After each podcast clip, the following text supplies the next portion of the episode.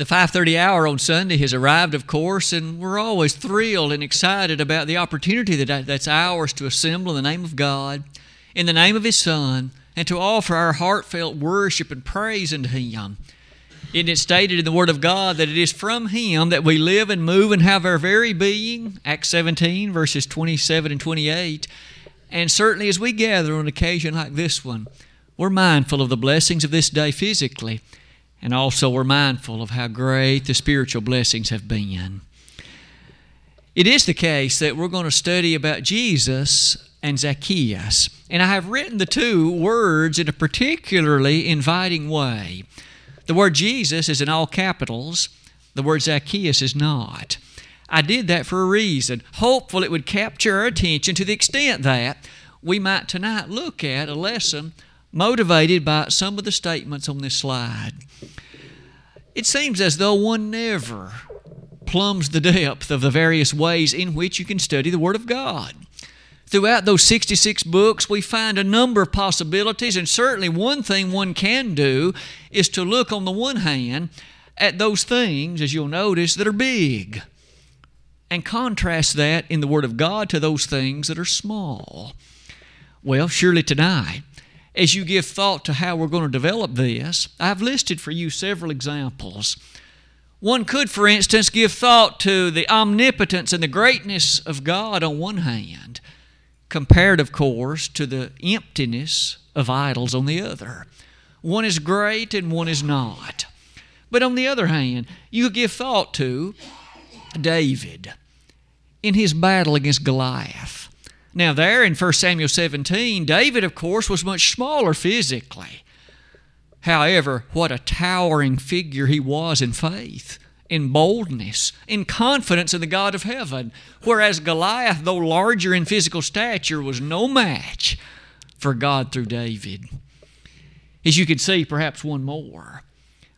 The widow in Luke 21 as the treasury was being taken, she cast in two mites, which of course others observed was so terribly small, and yet it was Jesus who said, She's put in more than all of them.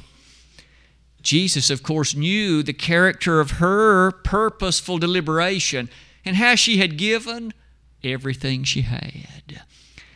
I say all of that to say, why don't we choose two individuals tonight, drawn from Luke 19? In the opening 10 verses of that chapter, we read about, on the one hand, Jesus, on the other hand, Zacchaeus.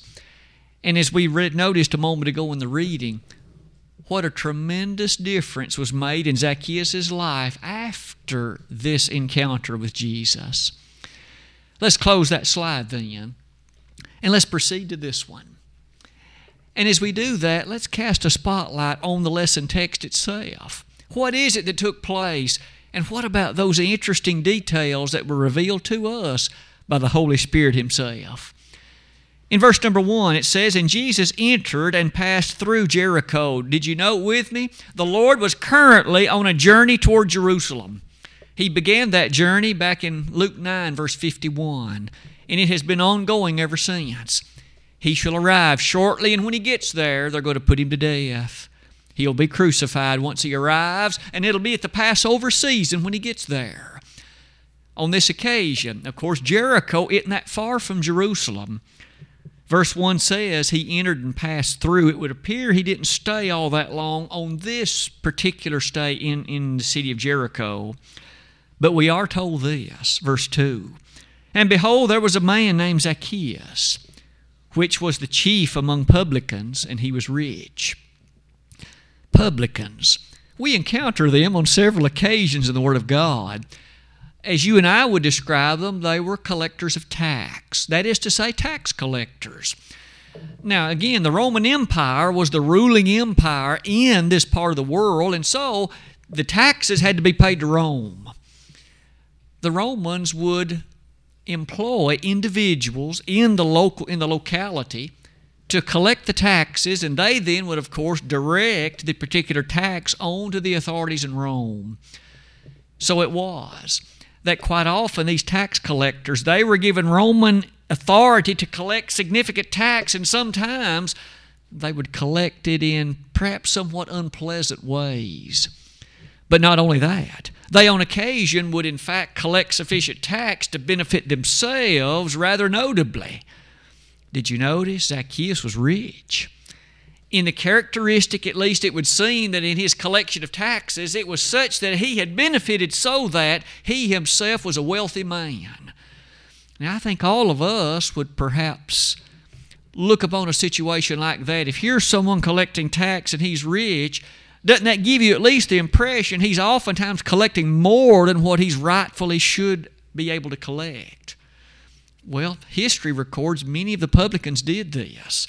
Though Rome demanded a certain amount, they would collect far more and use the rest to fill their own pockets. All of us would look rather pitifully, I think, and rather discouragingly on something like that.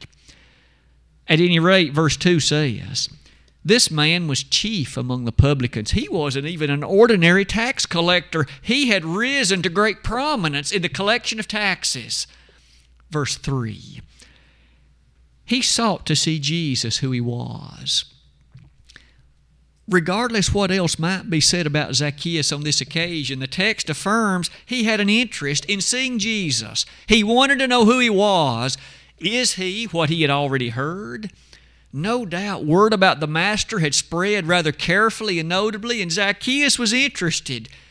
Is he really what I've heard about? Is he all that he appears cracked up to be? The next part of that verse goes on to say, and could not for the press because he was little of stature. From the time we were young, we remember Sunday school messages and songs about the wee little man who was known as Zacchaeus. He, of course, had a desire to see Jesus, but with a throng crowded around the Lord, this short man really couldn't even come close to seeing Jesus. The text says he was little of stature you and I know today that there are individuals who are rather sizable. A lot of NBA players are pretty tall men, aren't they? Well, in the ancient era, of course, people tended to be a bit shorter, at least on the whole, and this man, it says, even amongst those regarded in that day, was short. He was little of stature. He didn't give up, though, because verse 4 says, And he ran before and climbed up into a sycamore tree to see him for he was to pass that way. Zacchaeus, you see, appreciated that apparently through Jericho there was a place, there was a corridor through which the master would pass. Given that he wasn't able to make his way through that throng and crowd, Zacchaeus ran ahead, appreciative of where Jesus would come. And he climbed up into a sycamore tree, knowing full well there he'd be able to see Jesus knowing full well he would actually have a view of this man called Jesus the Christ. Perhaps you can appreciate. Verse 5 says, And when Jesus came to the place, Zacchaeus had been right. He had appreciated that the Lord would come that way, and surely enough, Jesus did. Doesn't that already give you an impression? He planned ahead sufficiently such that he not only appreciated the way that he would come, but he knew what tree would allow him a view toward Jesus himself. Verse 5 goes on to say, And when Jesus came to the place, he looked up and saw him, and said unto him, Zacchaeus, make haste and come down, for today I must abide at thy house. As Jesus arrived at this location, knowing again that he was journeying toward Jerusalem, he looked up into this sycamore tree. Now, it could well be that Zacchaeus wasn't that far off the ground, but he certainly was at least up in a limb. As the Lord addressed him, he said, Zacchaeus, make haste. Hurry up, would you? Come down. Today I must abide at your house. Zacchaeus got more than he bargained for it would appear that he hoped to see the Master, he hoped to see Jesus, and yet he had the privilege, the great privilege indeed, that Jesus was going to dwell, at least visit, his house. Next verse, verse 6, it says he made haste. Zacchaeus did come down, and appears that he did so rather quickly and immediately. It says, and received him joyfully. May I invite you to notice that adverb joyfully. It may well be that this man Zacchaeus had often been looked upon with great insult, had often been looked upon with a great deal of condescension for the reasons we mentioned earlier. You're a tax collector, you're unjust, you collect more than you should, and I don't want to have anything to do with you. And yet here was the Son of God Himself. I'm coming to your house, Zacchaeus. Get it ready for me. Would you be impressed with how that the Lord knew this man had a soul? The Lord was interested in the welfare of him, and he already had enough understanding, given that he could read the hearts of individuals. Something fantastic was about to happen. In the next verse, it says, And when they saw it, they all murmured. You might take note of who the they is remember there was a throng, a crowd of people who, in fact, were walking beside and along with Jesus. This crowd, this throng, many of whom no doubt had religious consideration. Perhaps they had a special place and they had been honored by making particular placement with the authorities to be near to where Jesus was. The text says they murmured in contrast to Zacchaeus, who was so thrilled to see Jesus that even ran ahead and climbed a tree so that that, that, that could happen. These others that were nearby, they murmured, and this is what they said that he was gone to be guest with a man that's a sinner. Zacchaeus, they called him a sinner. All of you and I are, of course, as well. But isn't it true that this man Zacchaeus, they faulted Jesus for going with him, and they faulted Zacchaeus for being a sinner. So you'll notice they really didn't have much good to say about either one. The next verse says, And Zacchaeus stood and said unto the Lord, Behold, Lord, the half of my goods I give to the poor, and if I have taken anything from any man by false accusation, I restore him fourfold one of the finest definitions in all the Bible of repentance. And we'll have more to say about that soon enough. But aren't you impressed so far with one, notice, who was a Gentile? He was not even of Jewish background. He was not one recognized of the seed consideration of the law of Moses. And yet the Lord saw in him potential, possibility, and Jesus came to his house. And this man was sufficiently touched by the message of Christ and by the demands that went with it. He here promised that if he had exacted anything improperly, I'll restore four times as much as I took improperly. That's impressive, isn't it? Finally, you'll notice in verse number 9, Jesus said unto him, This day is salvation come to this house, for so much as he also is a son of Abraham. That's a rather remarkable statement about Zacchaeus.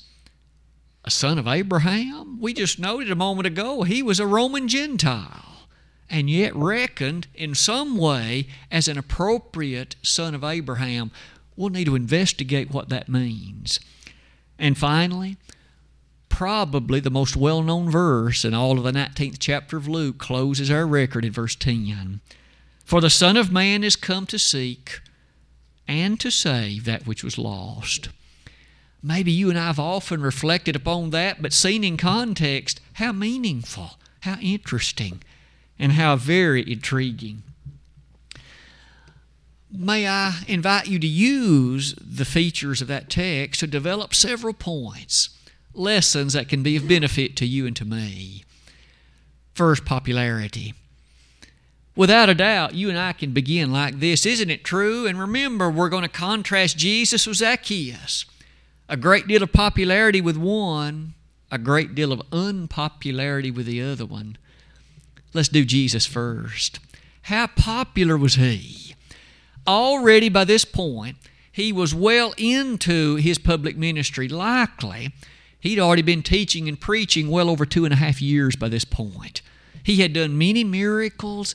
He had raised the dead, He had healed the sick and the blind and the lame. That word had spread throughout the land of Palestine, and many had made their way to learn about this one. The popularity of Jesus is seen in many particular passages, like Mark 12, verse 34. The common people heard him gladly. It seems as though they were so enamored by his message. He didn't simply teach by virtue of tradition, he taught by way of the law of God. You and I have often thought about the Sermon on the Mount. You've heard that it hath been said, but I say unto you. Jesus didn't merely teach what the tradition of the priests and the fathers and the rabbis had said, he taught the absolute message from heaven, the will of God. And the common people loved it for the most part. But that popularity is only extended in texts like John 6, verse 26. There, due in part to the feeding of the 5,000, the people came because they wanted a full belly and they knew that Jesus could provide it. Some people you see came out of honest and earnest intent. Others came just because they wanted to be advantaged because of the miracles. Either way, that made Jesus popular.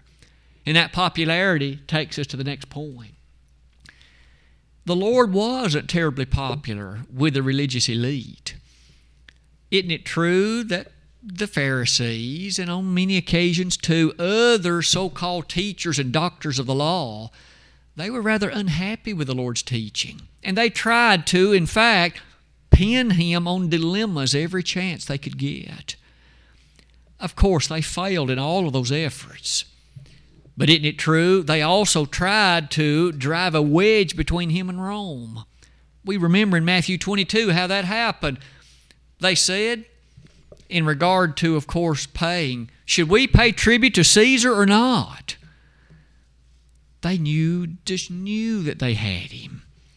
Because after all, if he says, well, of course, pay tribute to Caesar, that would distance him from the Jewish authorities.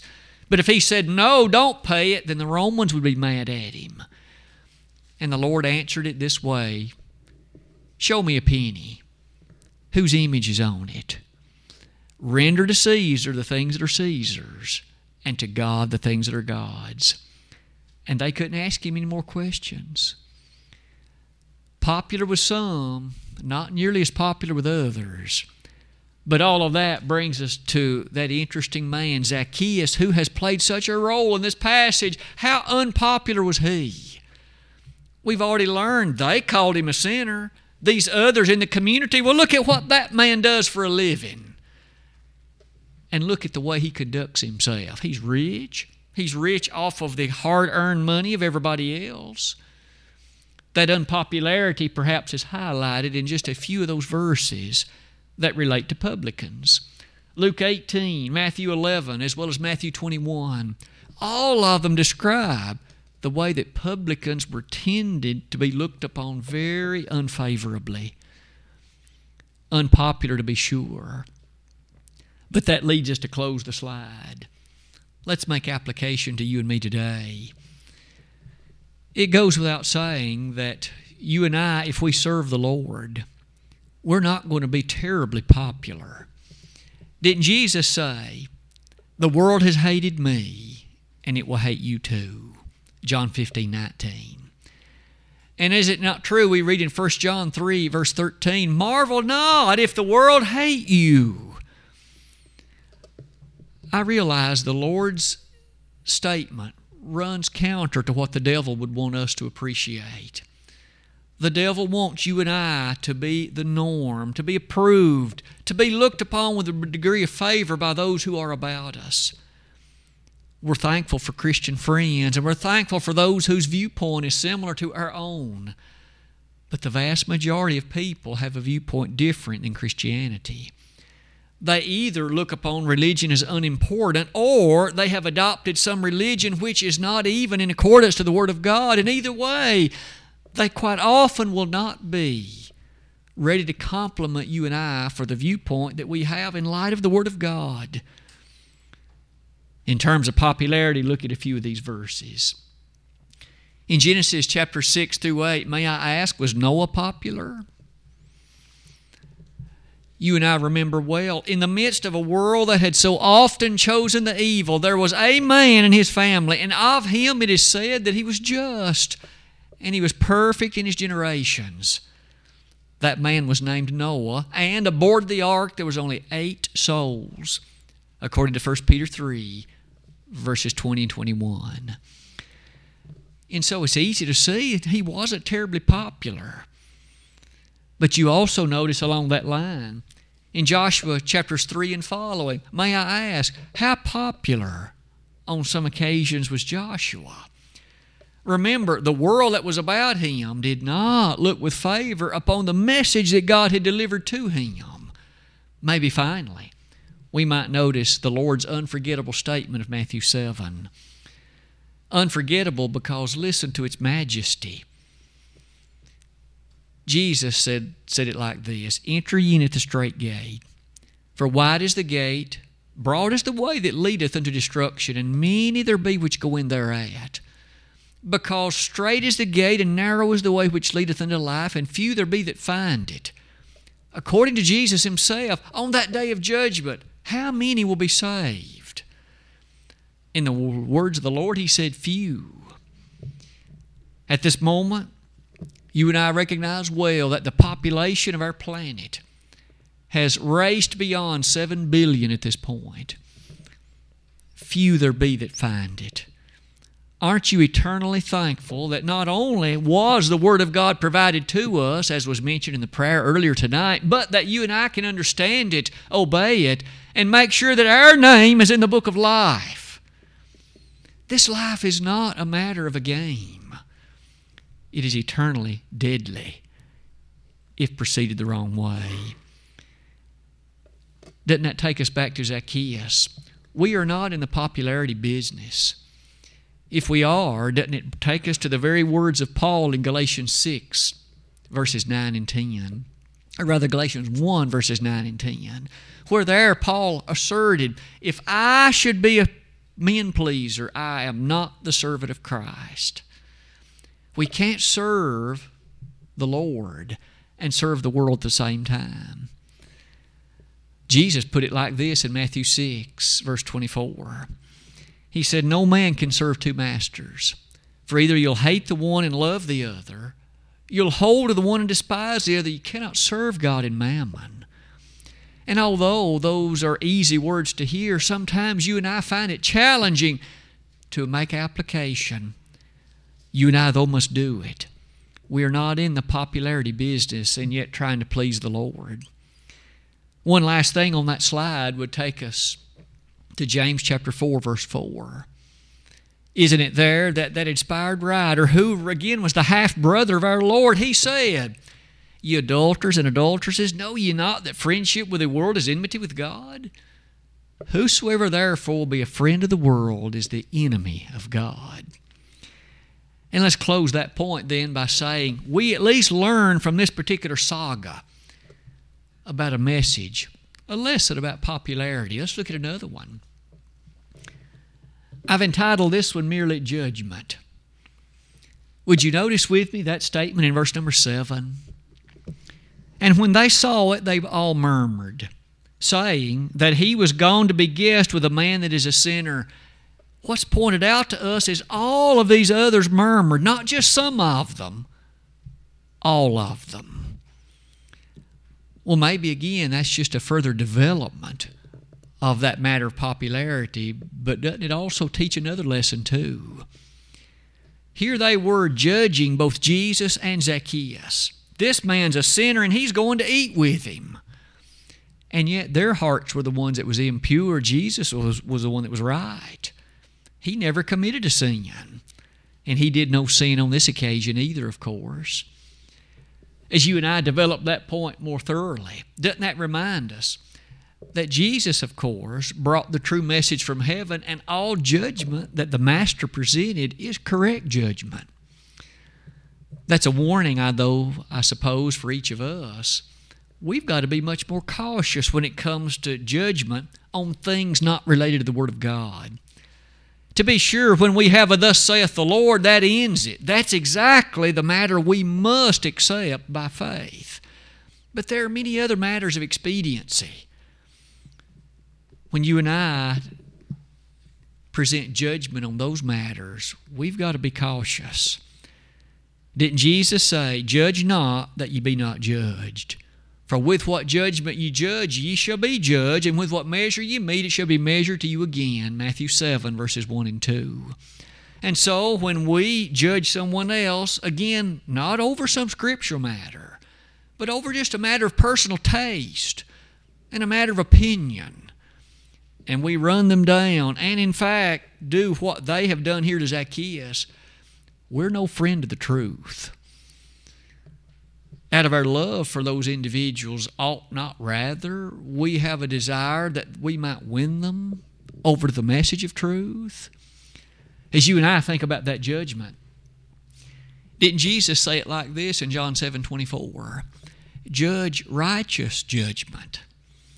What judgment you and I do reach, even in matters of opinion or speculation, we should always seek to do it based on the evidence before us, not gossip or hearsay, not just because someone asserted or said it, but to be more cautious and careful. For by that, by that very judgment, we could harm irreparably any opportunity that any Christian might ever have to reach them with the gospel. Have you known of individuals who were hurt so badly by the claim of some Christian that these individuals have walked away from the church and to this point have never returned. It does cause one to think very soberly about what damage we can do when we judge improperly. Let's close that slide then like this. We do know, as you and I think about a lesson on, on this matter of judgment, not only that application, but this one. In John 5 22, all judgment has been given by the Father to the Son. On that great and final day, we shall stand before the very one who, in a proverbial way, walked in our shoes. He walked on this planet. He knew what it was like to be tempted. He understood about the difficulties and challenges and insults of others. And he withstood it without sin. We, of course, have the opportunity to approach him and He'll be the one that shall be our judge. Aren't you thankful for that in a way? We won't be judged by someone who doesn't know about our circumstance and who cannot identify with what we're going through. We'll be judged by someone who not only knows the circumstance of living on this earth, but who did it with success and who did it providing himself as a sacrifice. Not only popularity and judgment, what about yet another one? I mentioned earlier that Zacchaeus is a wonderful example of repentance. Let's see that embodied in verse number 8. And Zacchaeus stood and said unto the Lord, Behold, Lord, the half of my goods I give to the poor. And if I have taken anything from any man by false accusation, I restore him fourfold. Zacchaeus had not been in conversation with Jesus very long by this. And yet he understood enough to know that the way of the Lord is not the way of the world. There's something different about what he teaches and what he demands of those who follow him. Zacchaeus understood well that though other publicans may, in fact, behave very differently, here is my declaration I'm going to give half my goods to the poor. Would you and I do that? Would you give half of what you own for the benefit and the characterization of those that are poor? And not only that, he said, if I've exacted anything from any man, I'll restore four times as much as I took wrongfully. It's often been said, I suppose, that when our behavior impacts our wallet or pocketbook, that's a grand testimony to our conviction relative to that point. Here was a publican, a tax collector. And though he had become rich, he now was making a decision, an overt, life changing decision. I'll give half what I've got to the poor. And if I've exacted anything improperly, too much, or on false pretenses, I'll restore quadruple the amount I took wrongfully. It's a rather breathtaking and refreshing thing to hear a publican speak like this, don't you think? Along the way, can't you and I be impressed? Jesus Christ can change lives. He really can.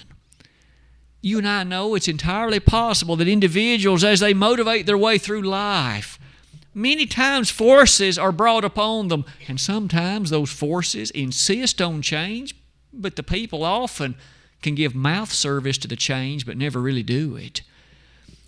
Zacchaeus changed. The Lord prompted such. And you and I can change as well. If there is something in your life or mine that needs to be changed, it's not good and it's not in harmony with the Word of God, we too can change. It's not beyond our capability with the Lord helping us. Zacchaeus changed, he repented.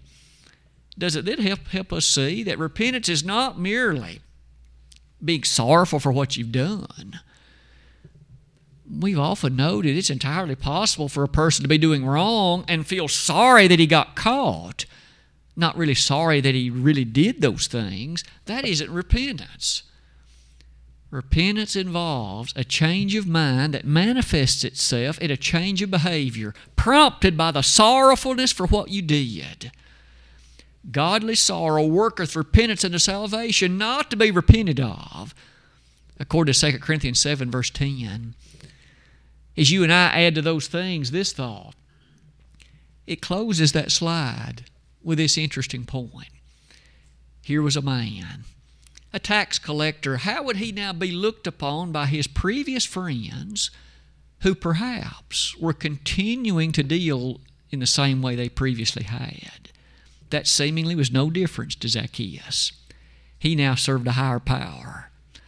You and I, of course, should feel the same. What others think of us, we truly hope that they will be influenced for good by the way that you and I talk, where we go, and the way we live. But even if they don't, we're not going to hell because of them. We're going to be determined to serve God and Zacchaeus at least provided an element of example for us to consider. A fourth lesson salvation, taken from the wording of verse number 9. I raised this point earlier because on the surface it appears somewhat confusing. Let's read it again. Verse number 9, Luke 19. And Jesus said unto him, the him refers to Zacchaeus, this day is salvation come to this house. That part is easy to understand. Jesus is the embodiment of what is involved in salvation. Didn't he say, I'm the way, the truth, and the life? No man cometh unto the Father but by me, John 14, 6.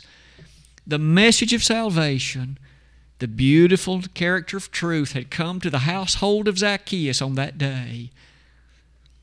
But the second part of the verse says this for so much as he also is a son of Abraham. That's the part that's intriguing, perhaps even somewhat confusing.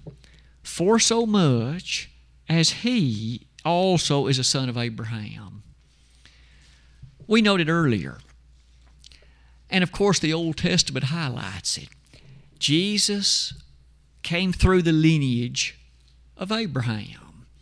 Isn't it so that, of course, as you and I look at the genealogies, Jesus was the son of Joseph, and that's traced back through 42 generations, and among that list is all the way back to Abraham. Jesus literally descended through the lineage of Abraham. We understand that. But it would seem from this passage, this is not a direct reference to Jesus because it says, For so much as he now, the previous reference in the verse, this house, that word this refers to Zacchaeus' house. And yet it says he, Zacchaeus, is a son of Abraham. You might pause for a moment and again ponder if Zacchaeus was a Roman, if he was simply a Jew, I'm sorry, a Gentile, then what connection would he have had with Abraham? There may have been no direct physical descendancy at all. But yet something else is to be noted. And in a way, it reaches into your heart and mind, and it makes this declaration I'm not a physical descendant, literally, of Abraham either, and neither are you. But yet, Romans chapter 4 and Galatians chapter 3 say that all of us are the children of God by faith, and in so doing, we are of the seed of Abraham. So, how are you and I his seed? Galatians 3:29 says it like this. And if ye be Christ's, then are ye Abraham's seed and heirs according to the promise. You noticed it says, if you're Christ's. If you've been scripturally baptized, you are Christ's, according to Galatians 3 26 and 27. And if you're Christ, that verse says, then you're Abraham's seed. Could I ask you to notice? If this verse then asserts that Zacchaeus, a Roman tax collector, a Gentile, if he too was one who was in need of the subject of salvation, this text says that by faith, he also could be viewed in just the same way. And isn't it true? He did act in faith. He ran ahead and climbed up into a tree so he could see Jesus. And when Jesus told him what to do, he did it. Doesn't it seem then that though a Gentile he was, and though a Roman publican he was, he nonetheless was prompted by the attribute of faith, and in so doing, he too is a son of Abraham that ought to characterize you and I, and that's the very idea on that slide. I hope you've been impressed, as all of us should have been, to think about the lessons we've been able to draw from the study of Zacchaeus. With that in mind, let's close our lesson. It's been an interesting record. I was thrilled to be reminded of some things again as I studied to prepare for this lesson. But not only that, we've been reminded popularity. Though Jesus was in the eyes of some, Zacchaeus wasn't, and you and I are not in the popularity business either. There was then a message about judgment. How careful we must be with our judgment, even in matters of opinion and speculation. Thirdly, that powerful record of repentance and what we learn from this tax collector named Zacchaeus. Finally, the great truth of salvation. You and I need to be the children of God by faith, and in so doing, we need to be connected with Abraham if we're going to be saved. Are you? Are you? Am I? If you're not a member of the body of Christ tonight, you need to be. You really need to be. Because only in that blessed ark of safety is there those who have the hope of going to heaven for those who've reached an age of accountability, those who know wrong from right, we learn something in Ephesians 5:23 and it says this, Jesus is the savior of the body. But the body is the church. That means if you're not in the church, you're not saved. Tonight we would love to help you and assist you. If we could study with you, we'd love to do that even. It's true that that plan of salvation makes this demand of us. You've got to believe with all of your heart that Jesus is exactly the Messiah, the anointed one of God. Repent of your sins, just as Zacchaeus gave us an example. Confess His name as the Son of God to be baptized. If we could assist you, we'd love to do it. If you've begun that Christian journey, you've become sidetracked for whatever reason, whatever matters in your life they may have been, it doesn't matter. Come back to your first love. The Lord will help you work through whatever problems there are. We, as your Christian family here at Pippin, will be delighted to pray for you, to encourage you, to assist you. If tonight you need to make a public affirmation of sin by way of repentance and confession, we'd be happy to hear them and to pray with you if we could help you do that tonight. We invite you to come. The Lord invites you to come now. For together we stand while we sing.